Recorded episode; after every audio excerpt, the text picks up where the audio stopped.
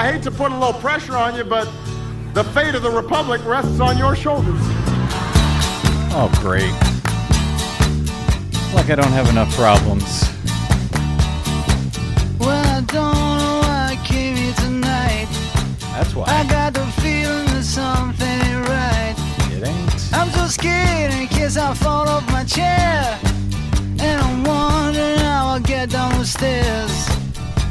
Clowns to the left of me, jokers to the right. Here I am, stuck in the middle with you. Yep. Yes, I'm stuck in the middle with you. From Pacifica Radio in Los Angeles, this is the BradCast, as heard on KPFK 90.7 FM in L.A., up in Oregon on 91.7 FM KYAQ on the Central Coast, 106.7 FM QUESO in Cottage Grove, in Lancaster, Pennsylvania on 93 FM WLRI News Radio, in Hawaii on 88.5 FM KAKU, the voice of Maui, in Columbus, Ohio on WGRN 94.1 FM, in Palinville, New York on 102.9 FM WLPP, and in Minneapolis, St. Paul on AM 950 KTNF, the progressive voice of Minnesota. And coast to coast and around the globe, streaming on the Progressive Voices channel, Netroots Radio, Indie Media Weekly, FYI Nation, NicoleSandler.com, Radio Free Brooklyn, GDPR, Revolution 99, Detour Talk, Radio Monterey, and Radio Sputnik, amongst others, blanketing planet Earth 5 days a week. I'm Brad Friedman, your friendly investigative blogger, journalist, troublemaker, muckraker, all-around swell fellow, says me from bradblog.com. Thank you for joining us today for another thrilling, action-packed adventure. As the, what did he say, Desi Doyen? The fate of the free world rests on our shoulders? The fate of the republic, and then he went on to say that the world is teetering. That's all. Okay, that's all. No big can do. Thank you for joining us. The FBI has opened up a civil rights probe into this fire that we reported yesterday as it was breaking on the BradCast, this fire in Greenville, Mississippi. The FBI is investigating it on civil rights grounds. They're looking into the arson and vandalism, which was spray painted with this church after it was this black church in Greenville, Mississippi. It was spray painted with the words, "Vote Trump." Brett Carr of the FBI's Jackson branch said that we are working with our local, state, and federal law enforcement partners to determine if any civil rights crimes were committed. The agency has said it's too early to determine if the incident at the Hopewell Missionary Baptist Church was a hate crime.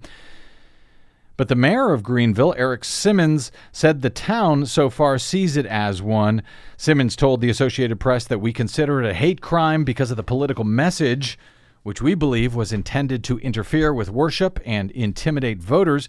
Greenville is a town of around 32,000 residents, and it's about 78% black.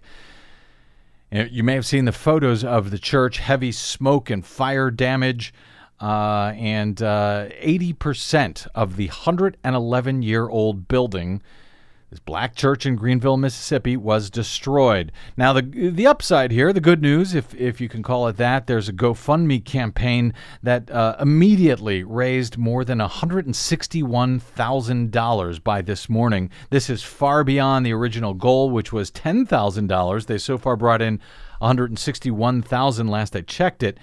But here's what caught my eye. Mississippi politicians from across the ideological spectrum have condemned the act. However, they are split on whether the arson was politically motivated. Congressman Benny Thompson of Mississippi, whose district includes Greenville, told AP that the fire and political message were, quote, obviously an attempt to sway public opinion regarding the upcoming election. You think? The great big letters, "Vote Trump," on the side of this church underneath where it's burnt out. However, Mississippi's top elections official disagreed. Republican Secretary of State Delbert Hoseman told WDAM that constituents should not jump to conclusions and said initial reports suggest the crime is not of a political nature. Really? not of a political nature. Now, I don't want to jump to conclusions about who did this. We had a story of this firebombing a couple of weeks ago, this firebombing in North Carolina of a Republican election, a campaign office that had some symbols, some Nazi symbols on it, said Republican Nazis, get out of town. I don't know that they've caught the perpetrator in that matter yet, but at the time I pointed out, it seemed sort of suspicious. There was a number of suspicious elements to that particular crime that made me wonder, was this really, someone who was anti-Republican who had done this? Remember, Donald Trump came on and used it to great aplomb, said, the animals who did this need to be rounded up or whatever it was. And he blamed it on Hillary Clinton supporters. We don't know if in that case it was Hillary Clinton supporters. And here in this case, we don't even know if it's actually Trump supporters or if it's somebody trying to embarrass the Trump campaign. That could be the case. But for Delbert Hoseman, the Secretary of State of Mississippi, to say that this act, this crime, quote, is not of a political nature. It's clearly of a political nature. It says vote Trump on the side, even if it is a false flag attack by, somebody trying to make the Trump supporters look bad. It is still clearly of a political nature. So we will discuss that and much more concerning some ominous signs in the last several days concerning far-right extremists. Again, we don't know if this, who did this attack in Mississippi, but we've got some other ominous signs about what far-right extremists are planning and or at least claiming that they plan, actions that they plan to take on Election Day, which could disrupt voting in a number of ways. So I'll be speaking with Mark Potok of the Southern Poverty Law Center shortly. They track extremist groups all year long. And we will find out if there is anything to these new disturbing reports of what a bunch of right-wing groups are claiming they will be doing on Election Day. We will see if they will do it or not. We'll see what Mark Potok thinks of these people and of these groups and of these claims. In the meantime, down in North Carolina, speaking of insane, we've been talking about these challenges that were filed against voters based on nothing more than sending these voters a mailer, and if they didn't reply to it or if it bounced back, they would use this as evidence to challenge these voters, to claim that these voters weren't legitimate voters, that they were dead or they had moved or something like that. And it's important to point out these are not official mailings from official officials in the Secretary of State or the Registrar. These are just groups. Groups who have done this. And frankly, in North Carolina, as you'll see in a second, apparently anyone can do this, which is the process that a judge now in North Carolina has described as insane, according to AP. So North Carolina's process for challenging voter registration seems to hearken to a bygone era when few safeguards were in place to stop this sort of thing, according to a federal judge on Wednesday who presided over a lawsuit alleging that voters are being purged unfairly in North Carolina. Mind you, North Carolina was very, very close back in 2008. It went to the Democrats, went to Barack Obama. And in 2012, it went very, very narrowly to Mitt Romney. So North Carolina is a key swing state this year, period. The judge's comments came during an emergency hearing over an NAACP allegation that at least three counties purged voter rolls through a process that disproportionately targeted black voters. Last week, we talked about Ari Berman had a story over at The Nation on exactly this. A 100-year-old woman, an African-American woman who was being denied the right to vote because she ended up on this list. Now, with this letter, when it was sent to her, she doesn't get her mail at home. She's lived in the same place for decades. She doesn't get her mail at home. She gets it at the post office, and I guess it was returned back from the post office. Maybe she didn't pick it up fast enough. In any event, she's one of the people that have been targeted in this scheme, this Republican scheme to purge voters from the rolls in North Carolina. which the NAACP is suing over. The NAACP says the counties are violating federal law by removing voters less than 90 days before the election from the rolls. State officials in North Carolina, however, say that the process complements federal law and it preserves due process rights. But the judge, U.S. District Judge Loretta Biggs, said the process sounds, quote, insane. She said this sounds like something that was put together in 1901.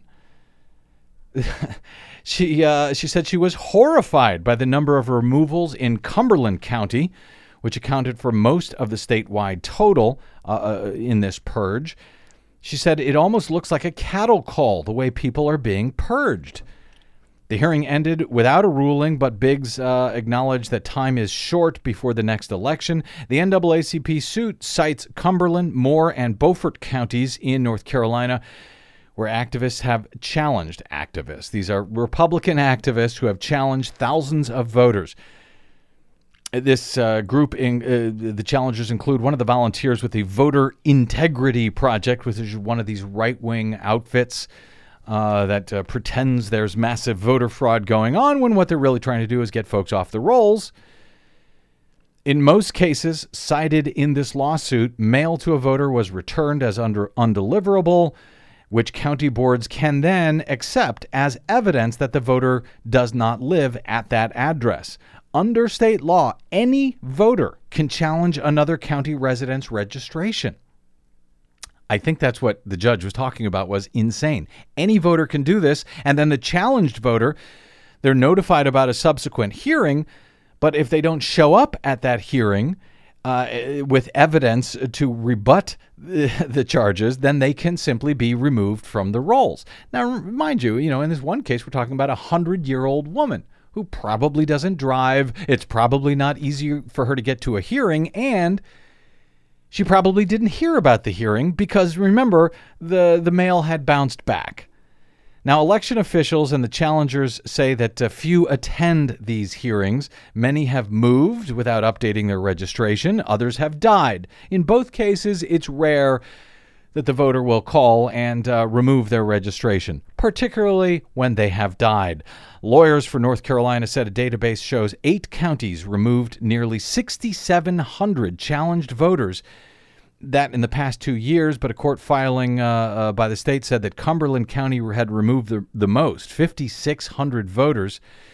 The Justice Department rang in on this, and in this case, they put entered a court filing claiming that if the NAACP allegations are true, that would represent a violation of the National Voter Registration Act. The Justice Department writes that counties cannot remove voters using only mail returned as undeliverable and without following specific required procedures, nor can they carry out systematic removals within 90 days of a federal election. But that appears to be what has happened in North Carolina, where, you'll recall, back in July, a federal court, the appellate court, struck down much of North Carolina's election law that had been pushed through by Republicans there, saying that the GOP-controlled General Assembly had had targeted black voters with nearly surgical precision. That's what's going on. That's what is still going on as we are just days away from the election. Now, we've got some good news here that I want to get to, but to explain how this works, I need to go back for a moment to 2012 at the Brad blog at bradblog.com. We reported at the time, this was in early 2012 in January, and this was right after the New Hampshire primary, as we reported it at the time. And just after the U.S. Department of Justice had rejected a new South Carolina law that attempted to keep registered voters from voting at the polling place unless they were able to present a very specific type of state-issued photo ID. That was stopped. That was blocked in South Carolina at the time under the Voting Rights Act, the part of which has now been gutted by the Supreme Court. But at the time, they were able to stop South Carolina from doing this. And in response, the South Carolina Attorney General pushed back by claiming that a DMV analysis had discovered some 953 Dead voters had cast ballots in recent elections in South Carolina. 953 votes. That's a lot of votes. A lot of dead people casting votes. But the funny thing is, upon a closer examination, as we noted at the time back in 2012, those 953 dead voters, they weren't so dead after all. The South Carolina State Election Commission, the executive director of the commission, in other words, the chief election official in South Carolina, testified in response to this and released a statement. Now, according to her statement, looking at these 953 dead voters, this claim that was being pushed out by Fox News and everywhere else. She said at the time, Marcy said, while the State Election Commission had not yet been provided with all of the information on which the claims about these dead voters were being made, the Attorney General's office that had provided her with a small sample, just 6 names from one of the counties. So she went and reviewed these 6 names that were given to her by the Attorney General, who had gone out and said that hundreds of dead voters were casting votes in South Carolina. And her review of the voter registration lists and the signatures on the polling lists from the elections in question revealed that of these 6, okay, you ready? 1 was an absentee ballot that was cast by a voter who then died before Election Day. So the person cast their vote and then they died. That's not illegal, just so you know. It's tragic, but it's not illegal. Another was the result of an error by a poll worker who had mistakenly marked the voter as Samuel Ferguson Jr., when in fact the voter was Samuel Ferguson III. So that Sam Jr. was not dead. Actually, Jr. was dead, but the third was not dead. 2 were the result of stray marks on the voter registration list that were detected by the scanner. Again, this was a clerical error, they note. So no dead people voted there at all. The scanner read it incorrectly. The final 2 were the result of poll managers incorrectly marking the name of the voter in question instead of the voter listed either above or below on the list. So whoever, when they signed in, they marked the wrong voter above the voter's name or instead of below or whatever it was.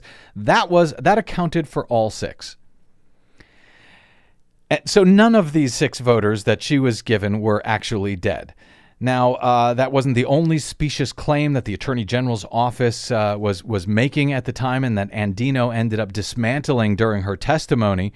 After a DMV analysis, according to the Attorney General, had found some 37,000 deceased voters on the rolls in South Carolina.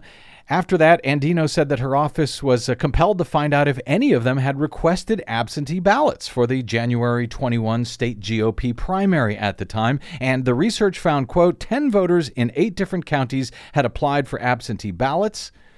The SEC immediately asked local election officials to provide us with copies of the voter registration and absentee applications signed by these voters thought to be dead. But when they looked into it, in every single case, the signatures on these forms were matched, and each of the 10 voters was, in fact, confirmed to be alive. Now, Fox News had run with that story originally about 953 dead voters. That was in late January. Several days later, we covered all of this at bradblog.com. Fox News had yet to run any follow-up story showing that the chief election official in South Carolina had indeed found that these were not dead voters, that they were perfectly alive voters. Whether they corrected them or not, I don't know. But those zombie voters who actually weren't zombies at all is still what we are dealing with today in 2016. And Donald Trump is still marching all around the country talking about all of these dead voters, millions of dead voters who are going to be voting this year, even though this zombie voter myth has been disproven time and time again. Here was Trump recently, just last month in Cleveland. Isn't it amazing the way they say there's no voter fraud? Folks, it's a rigged system, and it's a rigged election, believe me. According to the highly respected Pew, there are 1.8 million dead people that are registered right now to vote. And folks, Some of them vote. I wonder why. I wonder how that happened. They woke up from the dead and they went and voted. So, funny, 1.8 million dead people on the rolls. Well, that's going to just throw the election, all of those dead people. No, it's not. It's the same story. It's the same story over and over again that we have been telling for years at bradblog.com. That was those zombie voters. That was back in 2012. And, oh, by the way, very quietly back in 2013. This was in July of 2013, you will be shocked to learn that the 18-month probe into that South Carolina state, an 18-month probe, an expensive one at the request of state Republicans by the South Carolina State Law Enforcement Division, they quietly issued a report in July, just before the July 4th holiday weekend, saying that there would be there were no recommendations, no further action, no arrests. They closed the entire investigation. They found that the supposedly dead voters were neither dead nor did they vote after all.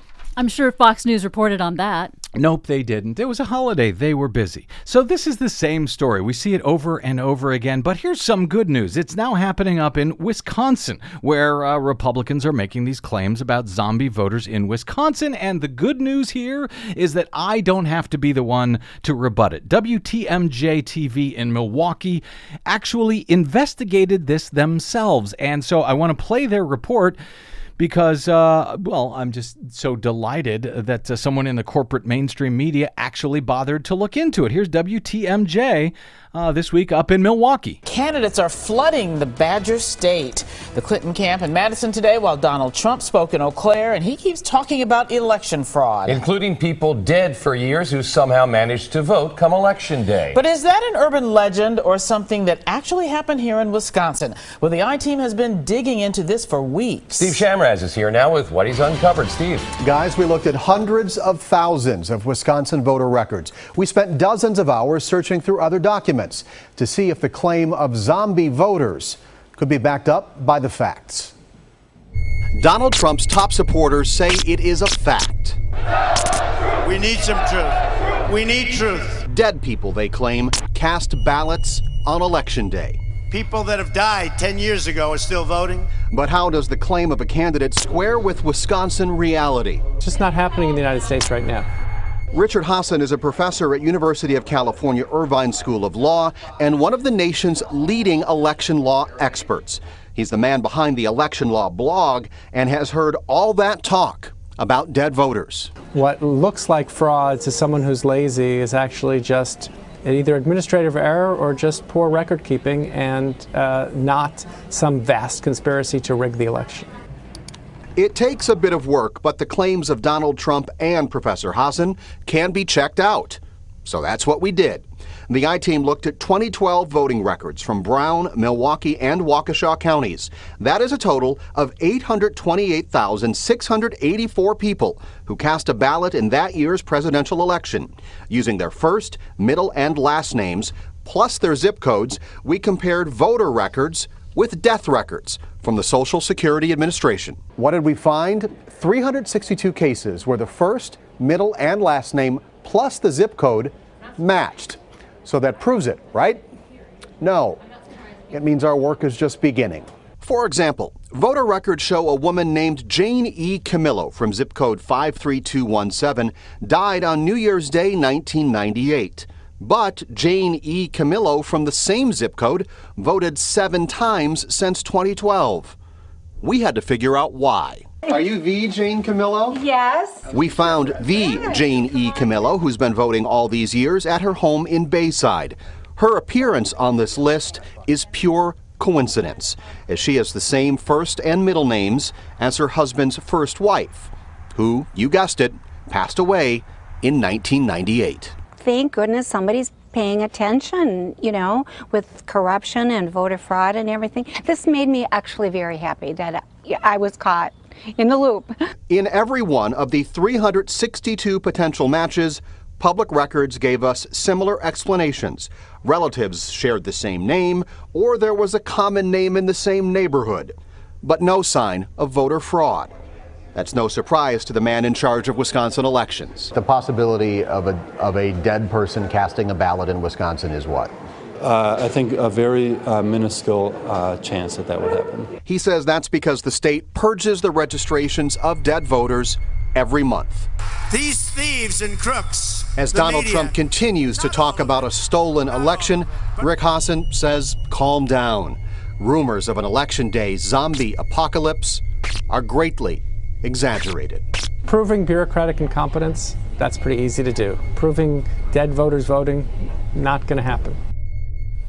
Let's just make this clear. We can't conclude no dead people voted in Wisconsin's 2012 presidential election, but using our limited but very large sample, we just found zero evidence that they did, and we spent a lot of money and a lot of time trying to find them.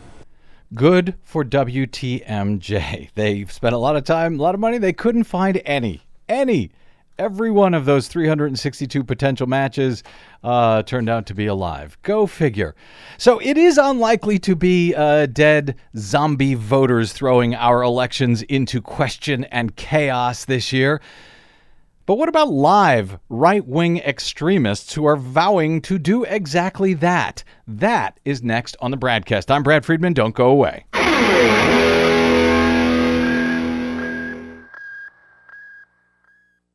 Hey, this is Brad.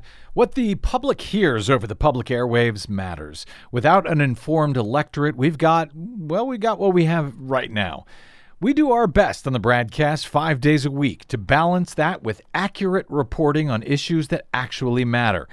We don't always get it right, but we try like hell to do so. And we do it all independently and without the influence of corporate or political funding. But we can't do it without you. Please don't presume others will step up. We need you to help us keep doing what Desi Doyen and myself try to do every day on the BradCast. Please help us continue to do so by going to bradblog.com/donate to help keep the BradCast going and telling the truth over your public airwaves. That's bradblog.com/donate. Don't wait. Please stop by today. Thanks.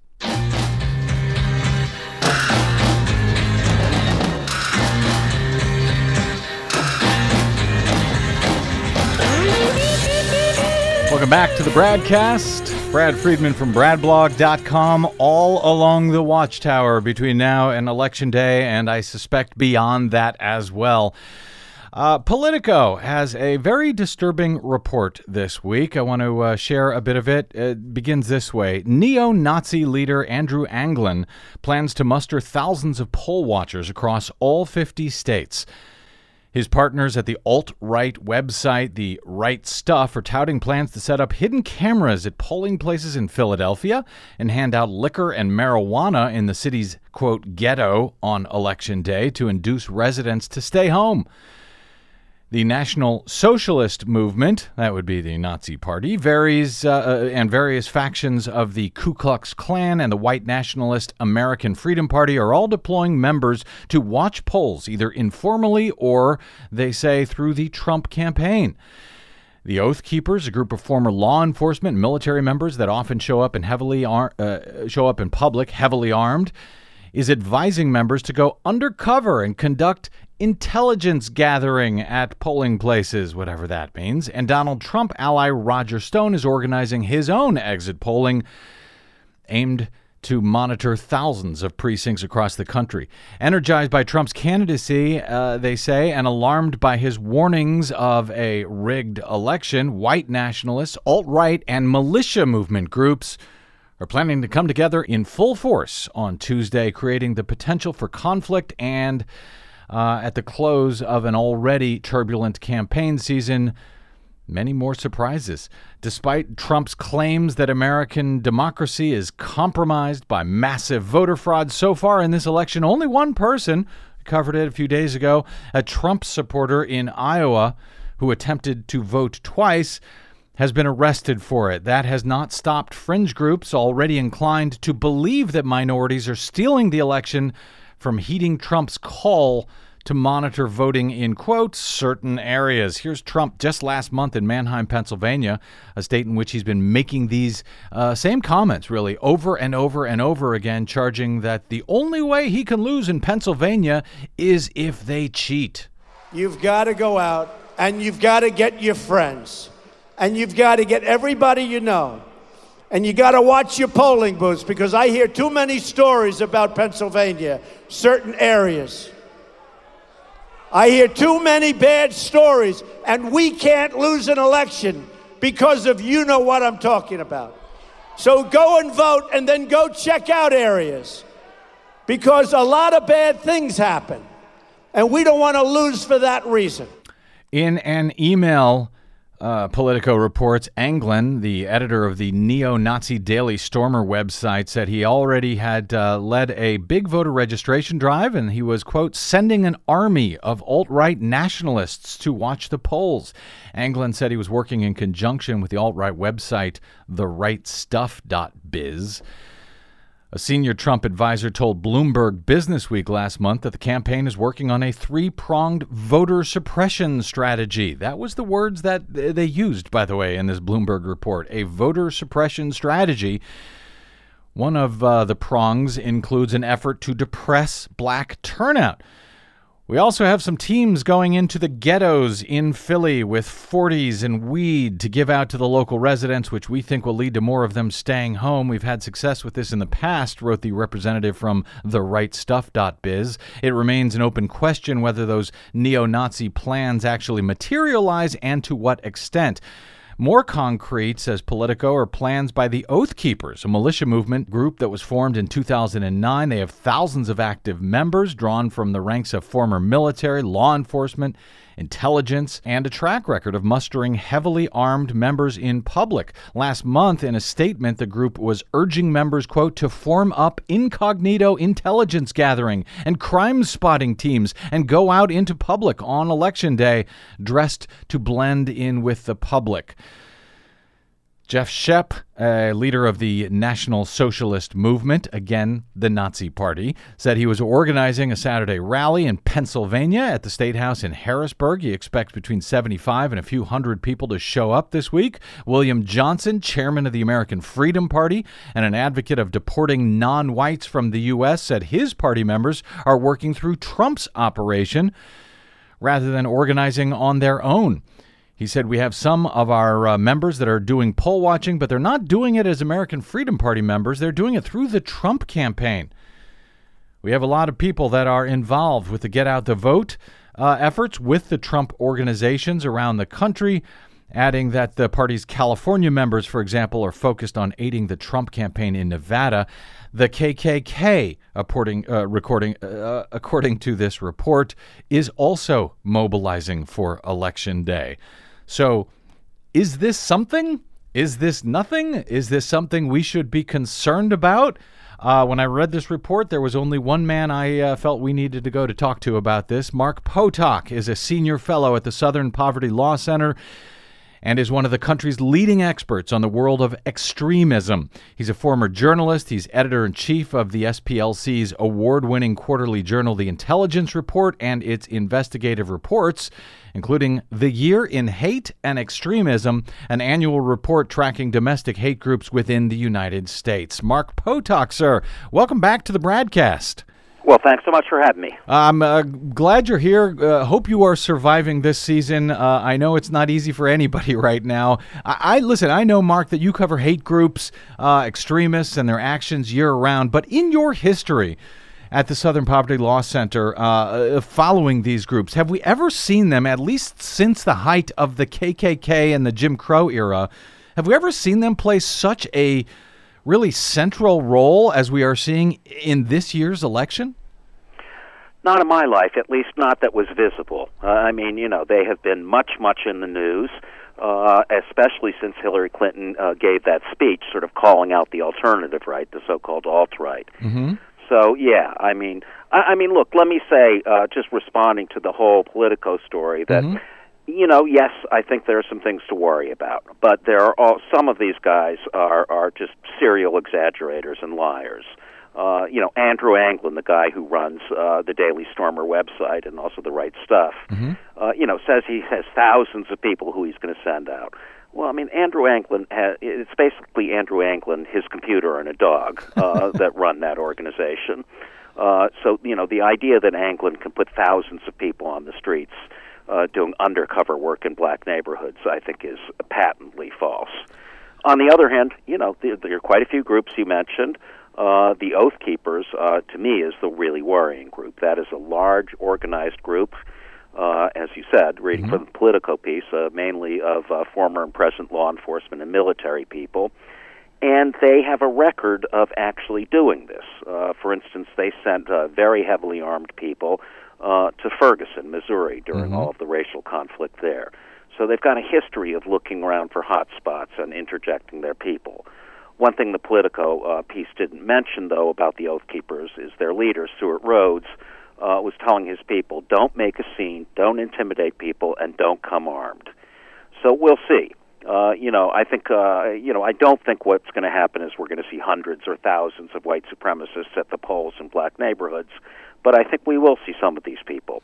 And I think while we're very unlikely to see violence on some sort of major scale, I think incredibly unlikely to, I think you can picture some of these Oath Keepers, big, white, burly ex-cops, going into Philadelphia inner-city neighborhoods and standing around the polls looking threatening.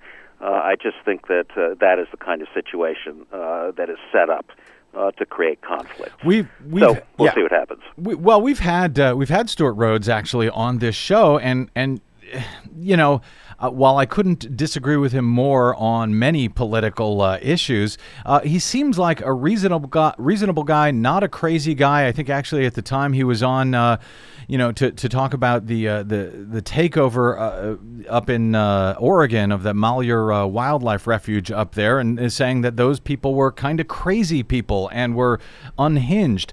So I'd like to think he would keep his group in order, but let me say he's a little unhinged himself. Okay. I mean, I also have been up against Rhodes in the sense that, for instance, a few years ago I debated him on Chris Matthews' show on MSNBC. And, Rhodes certainly, can make a presentable character. I mean, he went to Yale Law School and graduated and near the top of his class. So he's not a complete fool. On the other hand, when you look at the Oath Keepers and what they're really about, the whole organization centers around this, the 10 orders we will not obey, which is kind of the centerpiece of their website and most of their literature. And those orders reference the classic militia conspiracy theories about the federal government. So the orders we will not obey, and this is just from memory, I don't have them in front of me, but they are things like, we will not herd Americans into concentration camps. Right. We will not aid foreign troops in putting down rebellions in the United States. We will not engage, we won't help the government take all American citizens' guns and so on. Well, that is, all part and parcel of the core theory of the militia groups, that the government is engaged in this massive conspiracy to take away our guns, to force us into a kind of one-world socialist government, the New World Order, and so on. So, all that, but nevertheless, I agree that Stuart Rhodes certainly runs a tighter organization than most of the people who run the groups we've been discussing, and I think is more capable actually putting people out there on the street. I've been covering elections for what is now a very long time, and I never recall these kind of statements coming out from these groups and these seemingly, whether they materialize or not, these seemingly well thought out plans from these sort of far right nationalist groups, talking about planting hidden cameras, which I do think is bluster. But, I recall maybe an announcement of an endorsement from some guy associated with one of them, but never this kind of purportedly organized effort, as is being reported now. I mean, is this new, or is this something I've just not noticed? No, it's absolutely no. You're completely right, and the reason is the radical right in America today has a hero in the Democratic nominee for president of the United States. I mean, that's what it all comes down to. I think you mean the Republican nominee. I mean the Republican nominee. Okay. Sorry about that. Yeah, quite a difference there. Yes. No, I mean, I think that they see Donald Trump as the best thing politically they've seen in half a century or more. going at least back to George Wallace and probably further. So, you know, they recognize that Trump is more or less forced to give these kind of weak disavowals of the Klan and of David Duke and so on. But they also recognize what I think is undeniable, which is that Trump has been playing footsie with these groups, this movement, from the very first day he started his campaign by denouncing Mexican immigrants as rapists and drug peddlers and all the rest of it. So, you know, I think they're thrilled. They are very energized. They feel like, at the very least, Trump has opened up political space for them to sort of discuss ideas that were formerly very much considered taboo in the American political mainstream. So, you know, at the same time, I think that white supremacists in this country, just like Trump supporters in general, have been told by Trump again and again and again that they are about to be robbed, that the elites are about to rip them off in the biggest way possible. And, you know, that kind of talk, I think, is what makes me worry particularly about violence around Election Day and perhaps afterwards. You know, I think we're going to have a lot of angry people if and when Trump loses, and certainly that could mean some violence. And that was sort of one of the questions I wanted to ask you. What are the concerns about? I mean, you guys actually, you watch this stuff very closely. You actually, you know, compile intelligence reports on these groups. What are the concerns about extremist actions, you know, if Trump loses? And frankly, what if he wins? I'm trying to figure out which is worse. What does the Southern Poverty Law Center fear most at this point, a Trump loss or a Trump victory? I think a Trump loss would be the more dangerous thing, at least immediately. I think if Trump were to win, you know, we might see some of these elements getting very restive and angry 6 or 8 months down the line when they realize that Trump can't really ban Muslims, can't really deport 11 or 12 million people, can't really build a wall along the 3,000-plus-mile border with Mexico. So that, but that's really out there and speculative. And, you know, I think certainly Trump is likely not to win. So I think here we are most worried about him winning and the reaction of the radical right to this point, or to that eventuality. You know, what I don't think will happen is, you know, we're not going to see entire militias or, you know, formations of white supremacists marching on cities, guns blazing, or anything like that. I think it is far, far more likely to be individualized circumstances. You know, somebody's at a polling place in inner-city Philadelphia and says a few things that anger, local residents, people who are actually voting at that precinct, and who knows what comes next. And there is always, I think, as well, the possibility of terrorism, perhaps not on Election Day, but perhaps in the days afterward, as these groups or individuals within this movement, you know, kind of sit around and ruminate about their loss.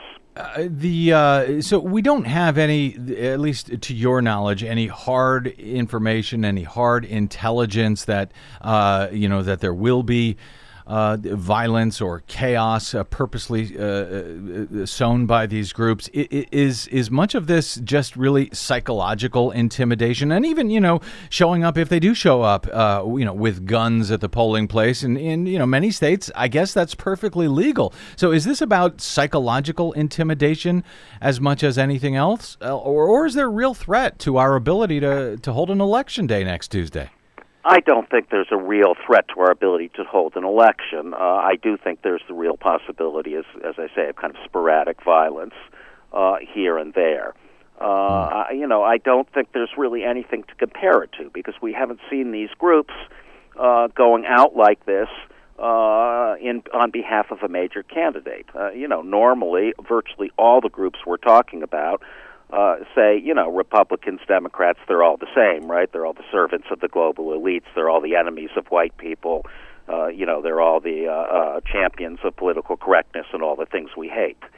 So, you know, I certainly in the time I've been doing this kind of work, 25 years or so, I haven't seen anything like the enthusiasm that they're showing for this candidate. Many folks on the right consider themselves now a part of this so-called alt-right we referred to here. Can you just give us some idea? What is the alt-right, at least as the Southern Poverty Law Center defines it? And is it considered to be a hate group? I mean, after all, I believe that the Breitbart website now considers themselves to be alt-right, and they're now, as extremists as they are, they're considered to be a pretty mainstream outfit in a general sense. I mean, does this mean that the far-right extremist groups have now been mainstreamed into American culture as you've seen it in your 25 years? In a sense, yes. I mean, really, the alternative right is a rebranding of white supremacy for the digital age. There are a few things you can say. It's a very mushy kind of term. I think there are a few things you can say about the alternative right, though, that are universally true. One, the foundational idea, the one idea that holds the alternative right together right across the board, from a guy like Andrew Anglin, who's really an out-and-out Nazi, to somebody like Stephen Bannon of Breitbart, is the idea who now runs the Trump campaign, right? The Trump's campaign, right? The thing that unites them all is race is at the foundation of everything they think about. They think that cultures are based on race. That healthy nations, healthy cultures, all of that are based on race. So race is the foundational idea of the alternative right. Now, that said, they tend, although Anglin considers himself a part of the alternative right and, runs that website and so on, by and large, I would say the alt-right people are kind of suit-and-tie racists. They are the kind of people who don't generally spend their time using racial slurs and so on, but who dress up their language in sort of the terms of academia, the language of academia, but who are essentially advancing the same ideas as the Klan. The other thing I would say about the alternative right that's kind of characteristic of it is it's really, in a sense, the younger part of the movement. These are the young Turks who are trying to build think tanks, people like Richard Spencer at the National Policy Institute, that promote the ideas of kind of white nationalism and so on. They are very into the Internet and social media. A real defining characteristic of the alternative right is how much into... Internet memes and hashtags and all that kind of thing. They are. The alternative right, in effect, created or recreated, I should say, Pepe the Frog as a white supremacist symbol. And it's kind of amazing when we're talking about something, and again, I hate referring to the Breitbart website as mainstream, but it really has become mainstream, particularly when you've got its chairman now running the campaign for the Republican nominee for president. But when you've got, just to interrupt for a second, yeah. It might be worth pointing out. I think you're right. It is considered quote unquote mainstream. But for the last 18 months, Breitbart News has been pushing the themes of the alternative right, of the racist right, very clearly, right? Very anti-immigration, very pro-white nationalism, that kind of thing. Mm-hmm. Well, yeah, exactly. They have been doing that. They've been doing it in sort of, they're picked up by, their reports are picked up by other, by legitimate corporate news outlets as if it's real news. And they call themselves alt-right. And now you got, these guys who are heading up the Nazi party also calling themselves alt-right. It feels very much like that entire side of the political spectrum is embedding itself within mainstream American culture. That seems a very disturbing development. I think you're right. And I think we have in large part Donald Trump to thank for that. He has normalized, in a sense, these kinds of groups. Just to even have this conversation about Breitbart in the last year being part of the mainstream, is just remarkable if one knows, if you follow Breitbart at all. And the idea that Breitbart can then be actually quoted by real organizations, it's shocking. It really is. You know, and I got to just toss this in here. I got one more question for you, but I got to toss in this thought. You know, Breitbart himself, Andrew Breitbart, I used to go back and forth with him quite frequently on Twitter and on radio.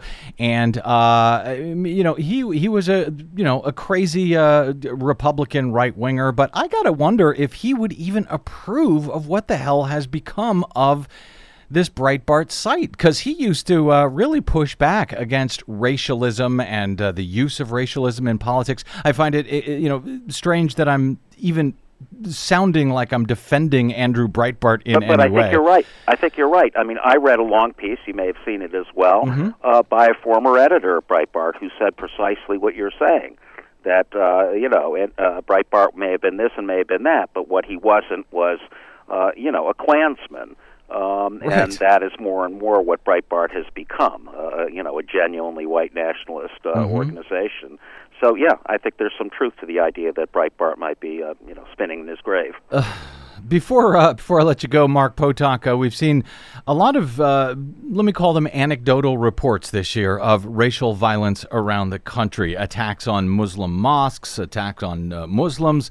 We saw a church burning once again in Greenville, Mississippi yesterday with Vote Trump spray painted on the side. Does this just seem to be a rise in racially motivated violence tied to Trump supporters, or is this a real quantifiable thing? I know you cover in your annual report, the Year in Hate and Extremism. Are we actually seeing a quantifiable bump in this sort of racial and extremist violence?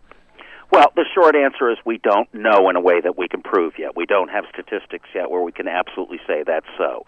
As an anecdotal matter, though, and having sat in this seat for about 20 years, I don't think there's any question. You know, I mean, just to see, you know, every day there are reports coming in. It's been heaviest in the kind of the anti-Muslim, the world of anti-Muslim hatred and violence.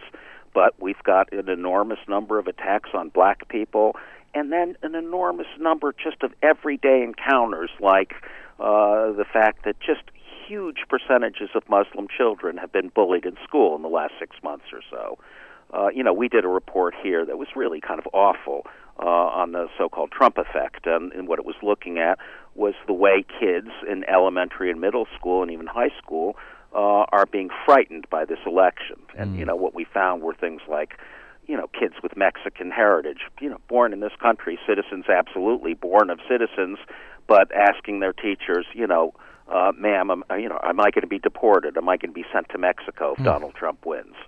So it's just a poisoning at a level that is really quite awful. And we've seen this year for the first time in my memory, you know, actual schools that are, you know, that are usually serve as polling sites, that they're shutting them down, moving the voting elsewhere, the precincts elsewhere, because there are concerns about violence in an election in America. It's extraordinary to me. Mark, I know I had said that was the last question, but the people are sort of that we're talking about on the alt-right, they seem to be emboldened. They seem to be not going away. Is there anything that we can actually do? People who are not crazy extremists, is there anything that we can actually do to somehow get this nation back on the right course? Are there actions that we can actually take at this point?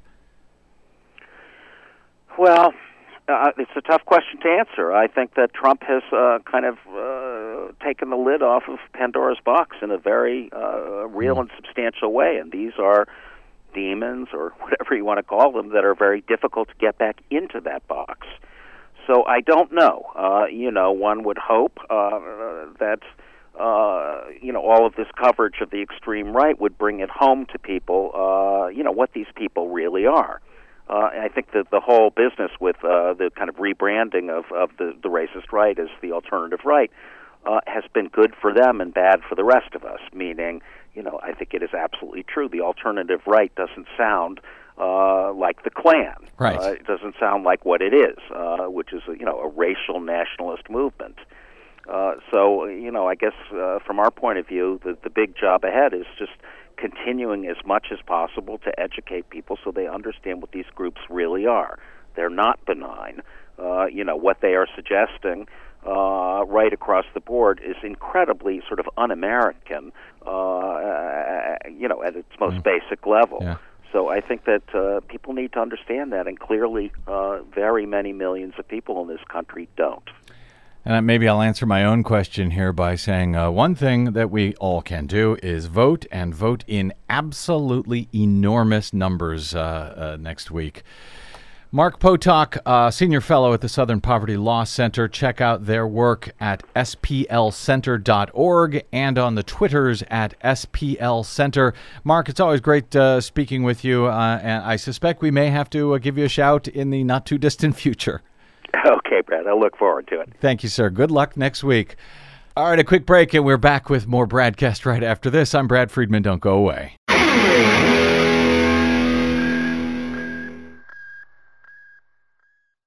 Hi, this is Desi Doyen from The Green News Report and The BradCast, both brought to you without corporate or political influence. Why? Because we rely on you to help keep us completely independent. Please drop by bradblog.com/donate today and help us stay on your public airwaves. That's bradblog.com/donate. You'll thank yourself later. I'll thank you now.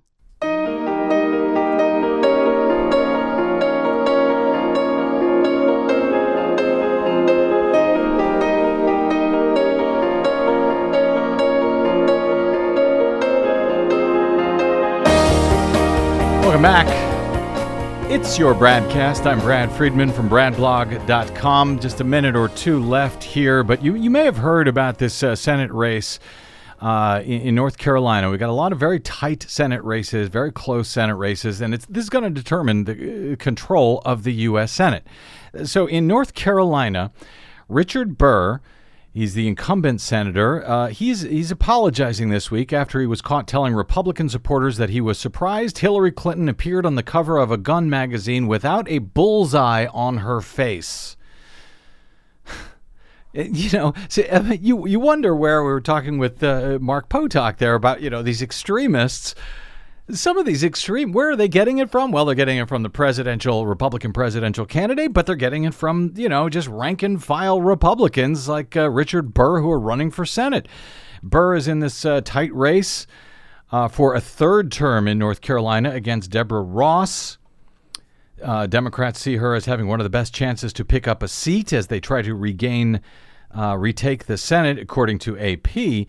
And so Burr has now apologized for that statement that goes along with what Trump had said when he suggested back in August that Second Amendment people might find some way to stop Hillary Clinton from having her own Supreme Court nominations, claiming that she's going to roll back gun rights and so forth. On this audio that was obtained by CNN, Burr tells a private gathering that he saw a copy of American Rifleman in a gun shop. He said, quote, "It's got a picture of Hillary Clinton on the front of it. I was a little bit shocked that it didn't have a bullseye on it." He issued an apology. He said, "The comment I made was inappropriate, and I apologize for it." Well, that's good. But here's what caught my eye. The other thing that he said in this private gathering.